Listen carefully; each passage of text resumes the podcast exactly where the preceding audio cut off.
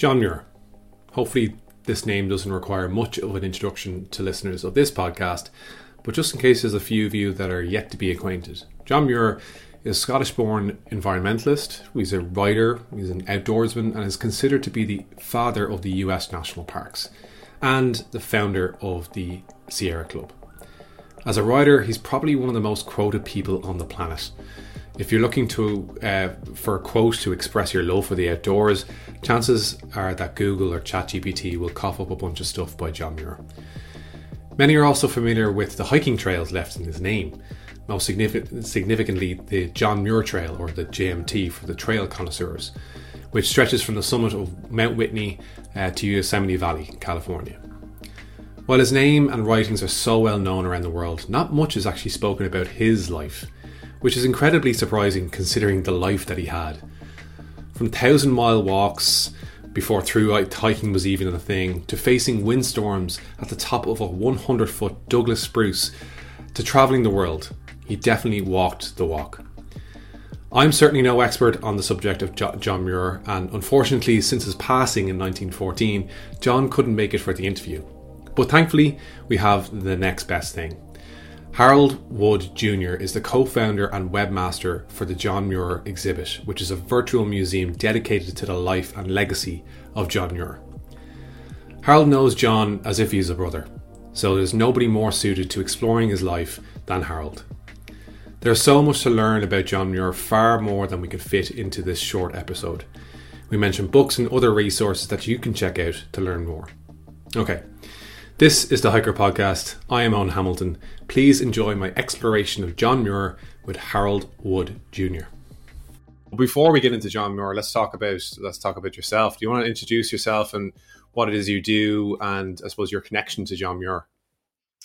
Well, I started reading John Muir when I was in junior high school as a kid, and I just was enamored by his life story, his, all the adventures he had, explorations he had in the wilderness, and his enthusiasm, his exuberance for for the beauty of nature, and that just struck me as you know, wow, this was just this is somebody I really wanted to to learn more about and to learn about what he was learning about. So you know, I, I studied ecology and things like that at college. And, you know, I just, I always, I don't know, I celebrated his birthday every April, you know, uh, and had birthday parties. And instead of my own birthday party, I'd invite friends over for John Muir's birthday and tell them they had to bring a passage of John Muir uh, to read as a uh, you know, miss admission ticket. Uh, so in 1994, I had a friend who was working at the university creating a, a, website. This was one of the first websites before the internet went commercial. Uh, mm-hmm. only universities and the military had what we know as the World Wide Web at that time. And so he said, Well, you know, we, we're looking for doing some stuff at our information center for the environment. If you'll provide me with the content, I will do all the programming to get it up as a website. So we did that for two years.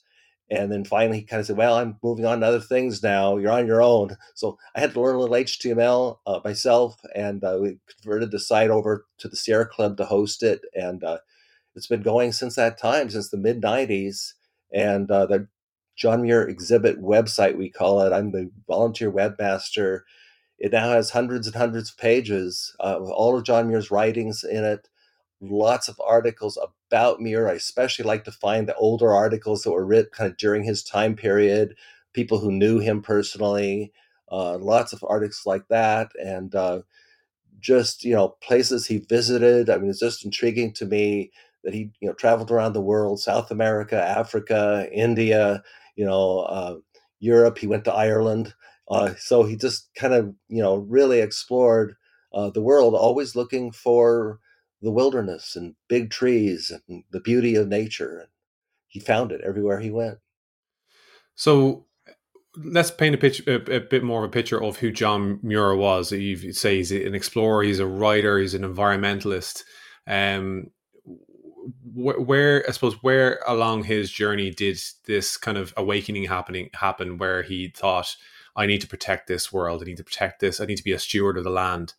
Uh, where along his journey did that happen? Well, it was probably, um, you know, it spent almost 10 years living in Yosemite. And then around, uh, you know, the 1880s, he got married, had a family, two children, worked on his father-in-law's you know ranch uh, raising fruit, and would go up to Yosemite once in a while. And but and he was writing about uh, his adventures and his explorations.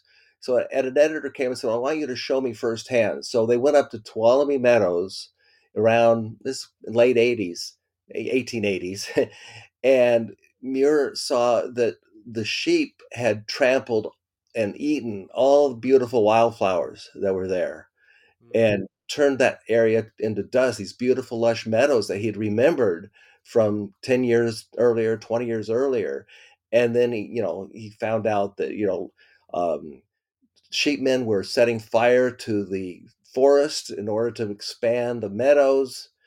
And then, you know, loggers were coming in and cutting down trees and you know he he he didn't really know what to do but this editor robert underwood johnson was the editor of century magazine and and he said you know mr muir if you will write an article about this i will publish these in the century magazine and then i'll make sure every member of congress gets a copy and we will work on getting a park established for yosemite uh, for the high country the, the valley had already been a state park uh, had given by the federal government as a state park in Yosemite Valley, and that wasn't much better. In fact, that was Muir really bemoaned the way that was being managed by the state at the time because it was lots of tourism. There were cattle all over the meadows to feed, you know, to raise beef for the tourists, for the for the mm-hmm. hotels, and it was a mess. And so but and he felt the high country was the first priority because that's where all the streams and you know the watershed came from. So um, he partnered with Robert Underwood Johnson and was able to get Yosemite National Park established as a national park. At the same time, the Sequoia area was being made into national parks. He was writing about the giant sequoias and their threats, and uh, so he, he really you know, worked on that. Um, shortly after the park was established, there was a um, real backlash from the loggers and the sheepmen and the cattlemen and the miners and wanting to shrink the boundaries of Yosemite. So that's when Muir got together with other like minded people and formed the Sierra Club which was originally sort of a Yosemite Defense Association, but it's certainly expanded since then to protect the whole Sierra Nevada and later, you know, wilderness, wildlife everywhere. And of course, today, big concern is climate change and, and some of those global issues. So um, he was very instrumental in, in getting that organization going. And uh, so that was something that I always was impressed by a person who in some ways was a regular person.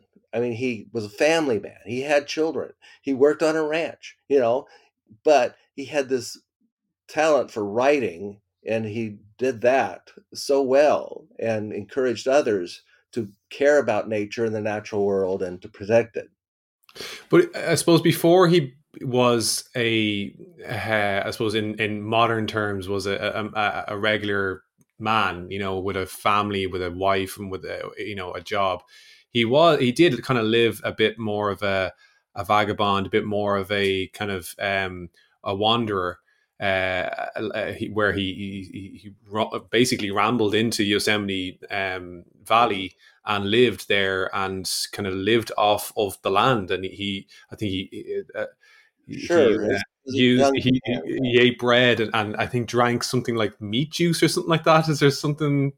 Mm, no, he he would make he would dry balls of flour and water in the sun, yeah. and that would be his bread. And he'd okay. have a bag of tea and, and and go off. He didn't need to eat that much. He was never never you know that big of a eater. He wasn't a vegetarian. He would he would eat meat and even mutton when he when he had to, but yes, you know, yeah. he would go off to the wilderness and you know eating wasn't as important as, as filling up his spiritual food and his his eyesight. So yeah, I mean you know as a young man, I mean he he explored Canada. Uh, he worked in a in a, a, broomstick factory there, a rake handle factory.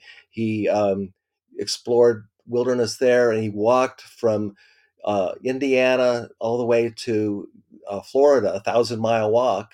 Wow.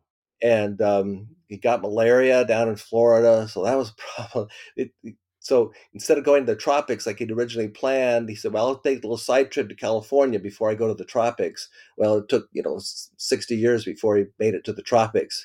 he just fell in love with Yosemite and the Sierra Nevada, and yeah, when he was married, and you know, for the for probably almost ten years, he didn't do that much outdoor stuff. But then his wife told him, you know, you need to be writing these things, these messages to the world and you need to be telling people about these beauty of nature and and you can't do that if you've got the ranch to take care of and you need the inspiration of of the wilderness. Every time he would get sick in the in in the town you know in the even though he lived in a rural area um, he would find you know he'd go on these trips to alaska and the bracing cold air would make him well again. Uh, so he um, he really spent a lot, of people don't realize he spent quite a few trips to alaska and really uh, enjoyed that, learning about the wildlife, the scenery, the native people there. He admired a great deal. Uh, just you know, uh, amazing. Um, you know, so he was able to do a lot of those things. Um, after his wife died, he did some some world traveling. Uh, you know, he went with a biologist on a trip around the world, and you know, so he he able, able to do some of that stuff and he made a good living on that ranch and was finally able, you know, after working hard for almost 10 years, his wife said, you know, I can continue managing the ranch. You need to, to relax now and do your other things. So it was, it was great. He had a very um, understanding wife. I just want to interrupt really, really quickly to ask you to do me one quick favor. A lot of people listen to this podcast and now watch this podcast on YouTube but we don't get a huge amount of comments or reviews uh, about you know what you like, what you don't like about the show. So if you have two seconds, if you're watching this on YouTube right now, pop a comment into the into the comment section, uh, leave us a review, give us a like, give us a share. If you're listening to this on any other platform, uh, no Spotify, you can give us a review. Uh, it really helps this podcast get uh, seen and listened to by by a lot more people. Um, thank you so much again for all the support that you're giving to this podcast and to Hiker. And uh, let's get back to the interview. It's, it's, I suppose it was a, a, blessing for him to find someone who was so uh, accepting and know that this is the this man needs to be in the mountains. This man needs to be in the wilderness for him to be complete. Um, And it's it's funny that you know only now uh, us as a civilization and a society are starting to realize the benefits of, of, of spending ample time outdoors. And you know nature ter- therapy is is now all the rage. And you know doctors are prescribing people to go out and you know walk amongst the the, the trees or you know look look up at the stars you know to to to, to cure what ails you. Mm-hmm. um so uh, like John Muir also had a relationship and uh, maybe not a relationship but he had a somewhat of a, a, a, friendship or a partnership, uh, even with um, with Theodore Roosevelt, um, one of the presidents of the United States, and he they worked together on forming the National Parks Act in the United States. Um, was Yosemite the model for this? It was it was that the first park that this was set up on, and and well, how did that how did that sprawl out then? That what what happened was Muir was planning to go on this trip with the the botanist Charles Sargent around the world, and he was supposed to meet him in New York and then continue on to Europe and do this round the world excursion. But President Roosevelt wrote wrote a letter to Muir and says, "I'm going to be in Yosemite, uh, you know, this May, and I want to go with you." in the backcountry and I want to drop politics and just be with you because you, you've written about nature. I want you to be my guide in in nature. So you're kind of it's sort of funny. He was sort of reluctant. You know, he tells the botanist, "Well, there's this important man in Washington who wants to meet me, so I guess I better." You know, you know, invitation for the president of the United States. So he he does do that, and the local dignitaries, um, you know, the local politicians were there trying to get Roosevelt to go to fancy dinners and do things. He said, nope, nope, nope. And he went off with just Muir and a park ranger and a couple horses, and they went off for three days by themselves. And, um, you know, the, the ranger told us a lot about it, and Muir wrote about it. And he spent they spent all this time like by the fireside talking about the issues and you know muir told roosevelt about these these hoofed locusts he called the sheep you know hoofed locusts were destroying the high country and it needed to be you know better protected so even though there'd been national park the, the state was still mismanaging the yosemite valley he had to work on this in a couple of years. You know, it wasn't until 1905 that the state park part, Yosemite Valley, got added to the national park so it could be better managed. And uh, so um, he also talked with Roosevelt about preserving forest areas throughout the United States. Hmm. Uh, and he had been on a on a kind of a guest on a forestry commission that was studying the different forest areas throughout the, the western U.S., especially. And he encouraged Roosevelt to establish those forest reserves, which later became our national forests. So it's not only national parks; he also wanted the national forests uh, to be, you know, protected, and you know, maybe not the same management exactly, but you know, to be protected from just the the people who just go in and take everything and leave. You know, it, it yeah. needs to be uh, you know protected. So, um, so he, they did have a correspondence after that time. They really you know admired each other. Uh, you know, Roosevelt and and Muir. So. I, I, I suppose as an environmentalist, then, if John Muir was still around today, and seeing all the different environmental issues that we're going through, like I suppose what could he take from back in his day, back uh, when he was forming the national parks, to today? Like, how would he address some of the issues that we're seeing today? Well, you know, in Muir's time, it was these influential magazines and newspapers that were the way things were spread.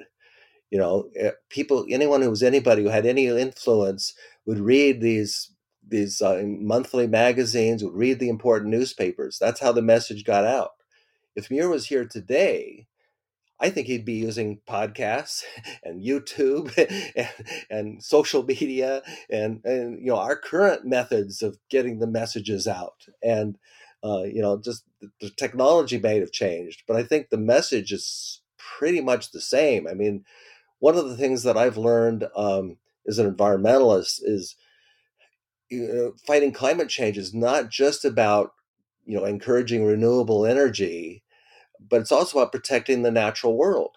You know, they've, they've done studies that uh, you know, natural regenerating forests, you know, um, it re- brings a lot of the carbon dioxide back into the ground, and you know, it sequesters it into the soil.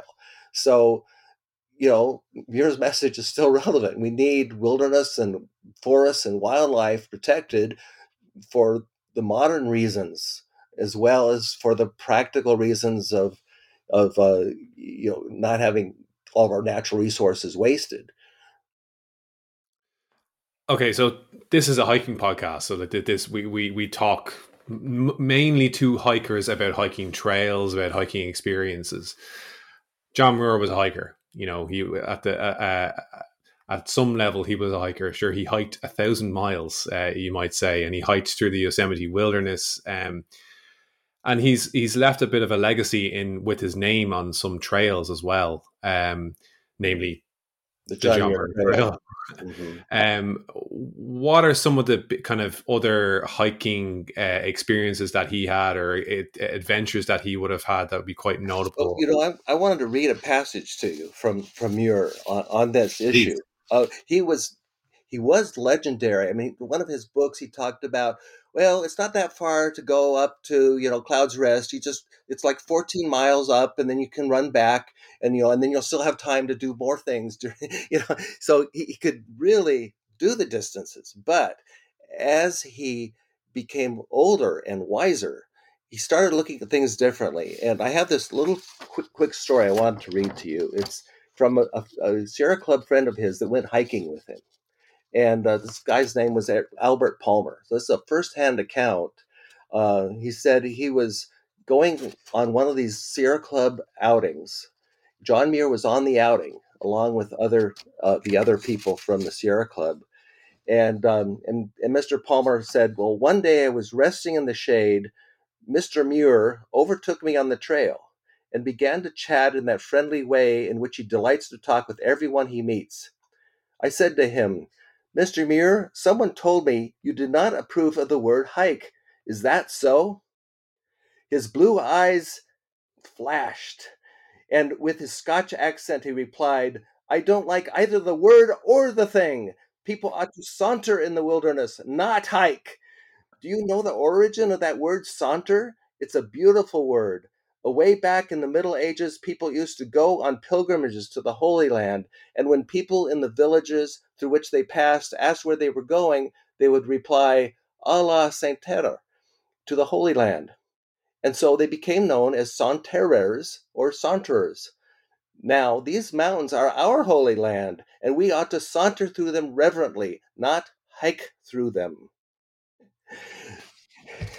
So I'm going to have to change the name of the podcast to the Saunter Podcast. I saw some of your Ponter, yes, I saw some of your uh, recent podcasts. People, you know, doing uh, 28 peaks in 28 days, and and we know people in the John Muir Trail and, and in Ireland that are famous for having the fastest known record hike yeah. through. That's very popular today. This that kind of hiking, but you know, Mr. Palmer said that Muir lived up to that doctrine when he was on these hikes, he never hurried.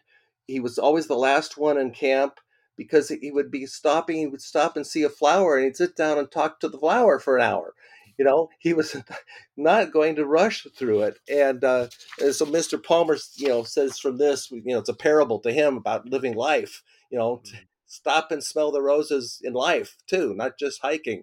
Uh, so um, I always had a lot of inspiration from that. Uh, I've always been that saunterer kind of hiker. You know, I used to go with a hiking club up in Washington State, and you know they would they would actually look at their watch and say, okay, we're going to march for for 30 minutes, and then we're stopping by the clock, five minutes rest, and then we're going again up. You know, and I did that a few times, and I said, this isn't for me. I want to stop and take a picture. I want to stop and look at this fungi growing out of this wood. I want to get down on my hands and knees and look at this little flower. I want to stop and look at the scenery and just take in the peace and the beauty. So even as a younger person, now that I'm older, you know, I love doing that. I just, um, you don't have to hike far, hike, saunter far to, you know, really go to a place where you can just sit down and take it all in and if you observe nature reverently and intently the way Muir did, you know, I, I remember times that I would sit by a canyon and just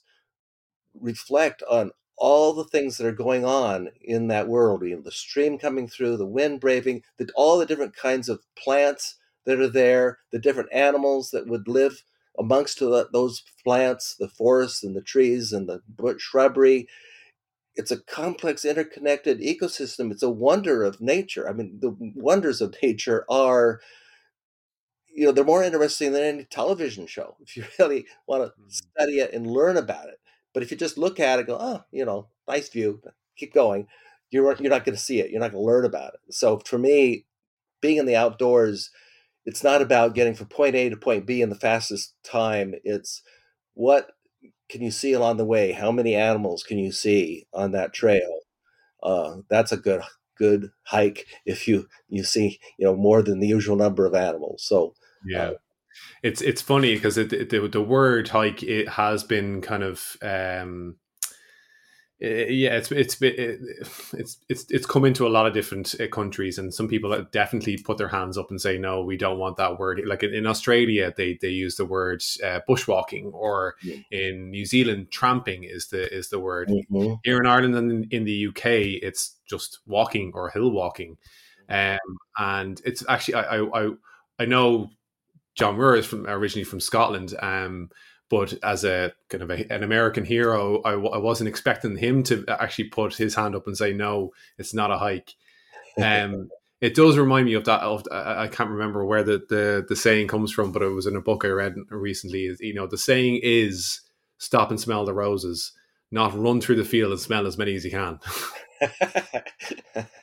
um, but it, it, like it, it, it goes to show he that's why he went out into the wild. It wasn't to go and hike you know, or saunter or go up and climb the highest peak at the, the fastest he could. It was to immerse himself in not in in nature, and that's why he's had a greater appreciation for not for for nature. And, and I think most, he couldn't do it physically. I mean, you know, some of mm, these oh, stories, yeah. you know, he would he would climb a mountain just like anyone else. You know, get up at three o'clock in the morning and be halfway up the morning up the mountain before dawn because it took that long to get to the top and back safely. So uh, he could do it, but he just didn't, you know, want to do it. Well, he also did, like he was no he was no stranger to challenge now as well because uh, he he did some crazy stuff. Like I remember he uh, I read that he uh, he climbed a tree in a, in a in a storm, and and and weathered the storm in the tree. Mm. You know, just to just to feel that uh, what, tree not. You know, they're imagining rain and, and lightning going around. He wasn't that. He wasn't stupid. He wasn't going to climb a tree during a lightning storm. It was a windstorm, and uh, wind was just going everywhere. So yes, he wrote this very beautiful passage about riding there and how you know trees are travelers in their own way even though they're not going far they're swaying back and forth. So yeah he had a way of really looking i mean he's famous for all the big things you know his descriptions of the grand domes and you know Tissiack and half dome and el capitan he's famous for those but he wrote so many things about insect uh, tra- trails through the soil just observing the insect trails and little tiny things interested him as well as the big things. There's everything in nature was an inspiration to him, and he, he just he found it a doorway to God. I think is the way he always looked at it. Yeah, I do remember him saying at one point that you know this is our cathedral. You know, the, especially Yosemite Valley uh, like that. And when you see tunnel view for the first time, you can see what he means. You're yes. just looking at these towering peaks and saying this is a cathedral. You know, this is nature's cathedral, and we're we're all going to service now. Yeah, it's it's a it's a beautiful place to be. Yes. Um. So uh, with later in life, then he he he traveled a lot more. So he got to see a little bit more of the world. And he mentioned that he came to Ireland at one point, and uh, and did he go back to his home country of Scotland as well? Did he uh, revisit yes, Scotland? it might have been the same trip. It was actually couple of times. 1893, he did a visit back to Scotland.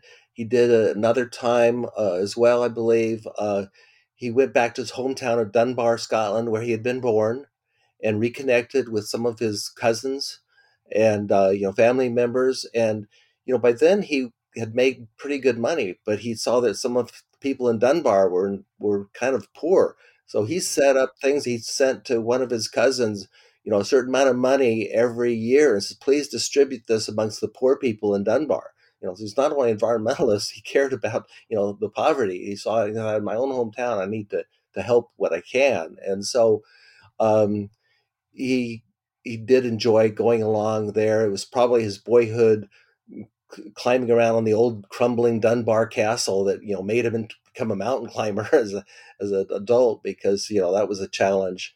And, um, his first exposures to nature were, were in that Scottish countryside. Uh, so um, he, uh, you know, from boyhood, you know, was interested in that. And then, uh, you know, his family moved, emigrated to Wisconsin. And, uh, you know, he grew up on the farm there, but it was a pretty wild uh, forested area. I was lucky. I've been both to Dunbar and to his boyhood home in um, in in Wisconsin and uh, both are pretty interesting places uh, to visit. Uh, if you have a chance to go to Dunbar, the uh, the, the, the, John Muir Birthplace uh, Museum there now is very good uh, museum, like telling everyone about his life, and um, it's good to see that. Mm-hmm. probably until the '60s, people in Scotland and Dunbar didn't know who John Muir was. And, and now since then, you know, they've been reclaiming uh, Scotland has been reclaiming Muir as the son of their their own, uh, you know, which he was. He was born there, even though he came to the United States at 11 years old. But uh, the story is, you know, whenever he'd get excited or wanted to make a, an effect, he, he would kind of launch into the Scotch brogue, and uh, you know, the, he, he, could speak more American usually, but but he could do it uh, if he wanted to. Yeah, usually the, the, the Irish and the Scottish accents are, are the ones that get attention, uh, when, especially when you're trying to tell a story or get you know get someone's attention. You just you stick on the accent and people people tune in. and, and, and, does he? Uh, uh, uh, I'm not sure about this, but there is also a trail, a hiking trail in Scotland called the John Muir Way. Yes. Right? Is that any connection to his uh, to him? I know it's obviously named after him, but well, yeah, they they named they named it for him. Um, you know, because again, I think Muir has been seen as real inspiration for you know getting into the outdoors, appreciating the outdoors, learning about the outdoors, and then protecting the outdoors. So, um, the the people who created that trail, you know, the eastern end is is actually the Muir birthplace house and you can get a little passport as you go along at different places. And then the, the, the western part is is I believe at the city that was the port where his family emigrated to the United States. Mm-hmm. Uh, so um, that's you know west of west of Glasgow. So you know that's kind of that route. I don't know that, that he knew that route particularly, except right around his hometown, but uh, it was named for him in appreciation uh, for his his uh, encouragement of the outdoors. So I guess we already asked about what he would say or do from an environmental point of view um, if he was around today. If he was around today, is there any part of the world or is there any kind of adventure that you, you think that he would do? Was there anything unfinished uh, for John Muir? Well, I think the biggest unfinished thing would be, you know, his one biggest loss as an environmentalist was when Hetch Hetchy Valley, that was then part of the Yosemite National Park, was dammed for a reservoir. And he fought that tooth and nail for over a dozen years. And it kind of broke his heart when, when he lost that.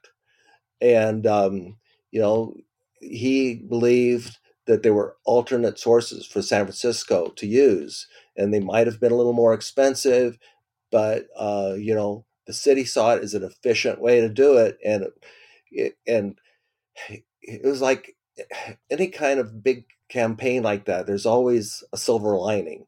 You know the silver lining was they they lost that valley. It's tragedy because it was you know one of the early national parks there had not really been any precedent for you know doing things like building dams in national parks. So, well, why not? Well, but then there was enough of a backlash after that. Even some of the supporters of the dam said, well, you know, this was a one time thing, and we need to make sure our other national parks don't get destroyed.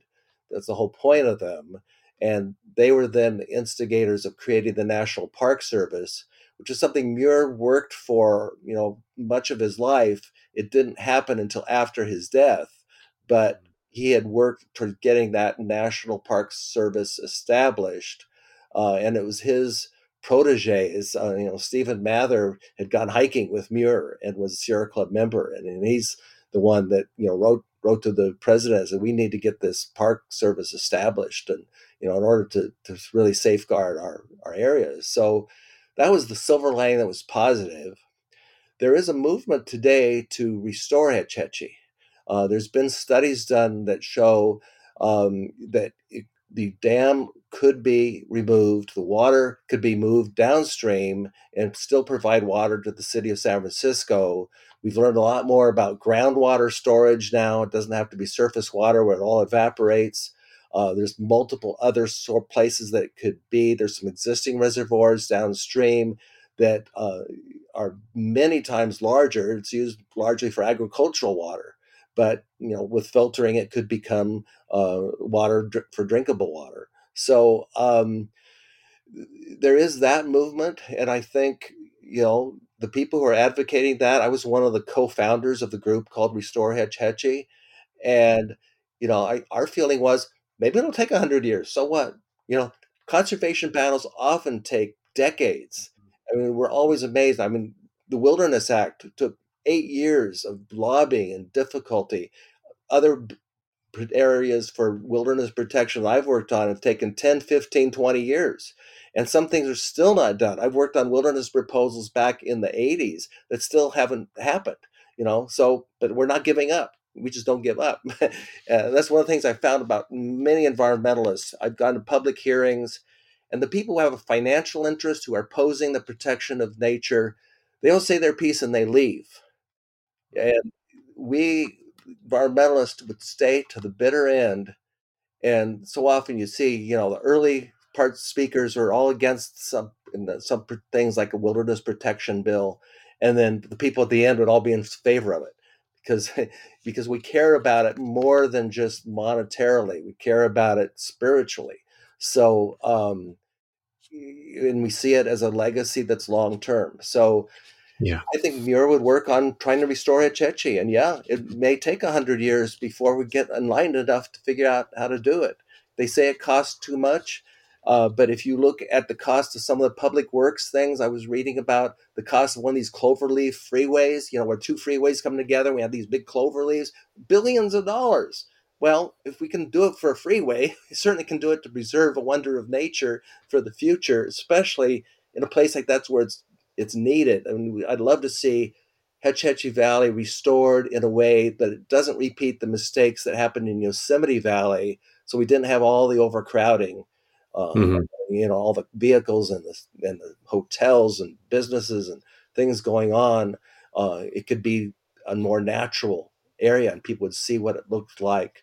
You know, it, Muir said it was to him Yosemite's twin.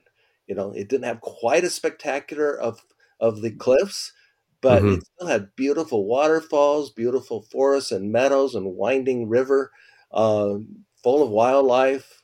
You know, it was a beautiful place. And now it's kind of a water tank. You know, there's still some beauty around it, but um, it's uh, it's still basically a water tank. So um, it's something I think he would care about. And the way I look at it is restoring Hetch would almost be symbolic for saying this is the start of not only restoring Hetch but restoring the earth everywhere mm-hmm. that it's been plundered and raped and screwed up.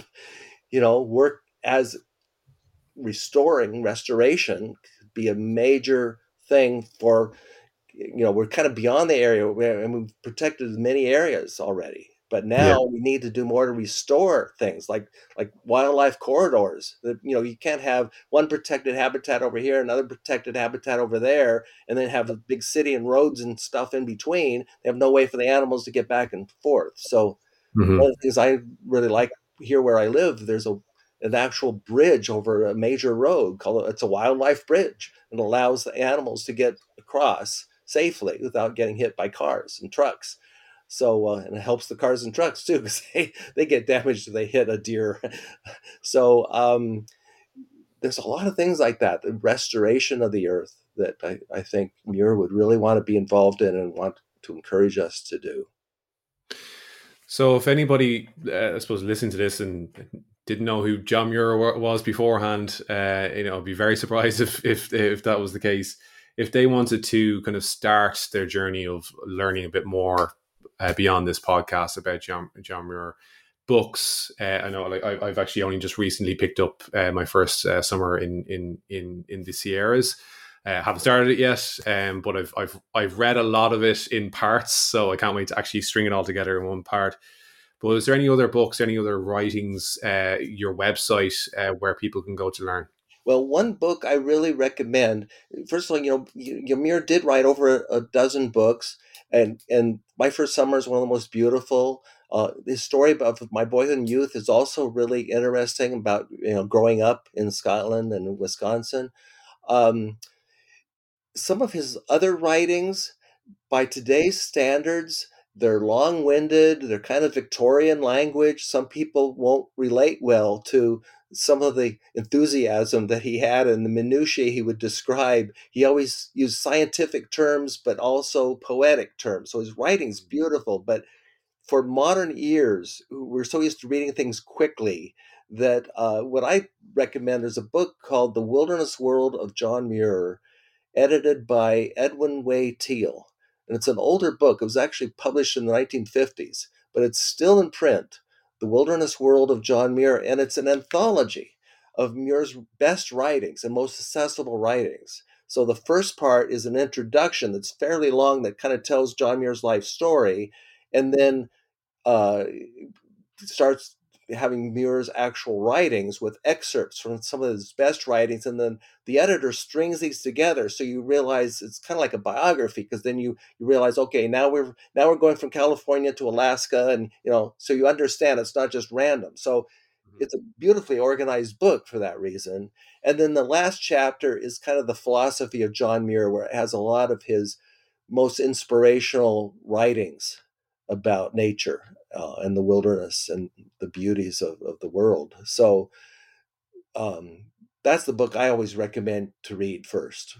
Wilderness World of John Muir by Edwin Way Teale. And then if you get excited like I did when I read that book when I was a teenager, uh, then the John Muir exhibit website, there's another site, johnmuir.org, that has a lot of information about uh, about uh, Muir and uh, you know writings about him i think are just as interesting as his own writings because he never talked about himself that much but his own mm-hmm. life such a inspiration for me to be someone who did spend so much time in the outdoors and yet was able to have kind of a normal family life and have a job too um, you know self-employed and you know, was able to retire early in order to keep going into the natural areas and the wilderness areas. So he had this adventure, this this inspiration, but he also had this feeling of of a mission, I guess, a purpose in life to preserve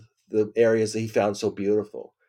And that's what people need is, you know, you need to feel part of something meaningful. And that's what he really led us to do uh, in terms of saying, we live in this great big world and let's take care of it.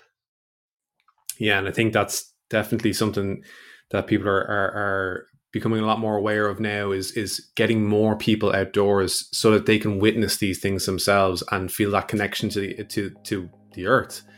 Uh, therefore, treat it better and treat each other better as well. Um, yeah. I think that that's definitely something that uh, John Muir would agree with. Well, Harold, uh, um, uh, I, I, definitely could sit here all day and we'll talk about everything to do with with uh, with John Muir and, and everything he's done with his life. It's just uh, it's it's actually quite astonishing to hear that he never really spoke about himself all that much, even though he's done accomplished so much. Uh, but he has, uh, you know, as you said, he has quite a few books that people can get into. Um, uh, and if people want to step it up a notch, they can go and hike the John Muir Way and then go over to California and do the John Muir Trail then afterwards as well and visit his his uh, his, his, his uh, birthplaces. Um, but thank you so much for coming on and, and educating me and uh, hopefully educating some of our audience as well. Um, and yeah, uh, hopefully you can come back to Ireland at some point or uh, experience some of the, the hiking trails that we have over here. Well, thank you for having me. I've enjoyed our conversation. Thanks, Harold. Thanks again to Harold for educating me and hopefully some of you on the life and legacy of John Muir. And thank you for listening in. As I mentioned earlier, if you liked this episode of the podcast, please consider subscribing to hear more. Leave us a review or a comment and maybe share it with a friend that might like it. That's it for this week. We'll be back next week with another episode of the Hiker Podcast. Until then, happy trails.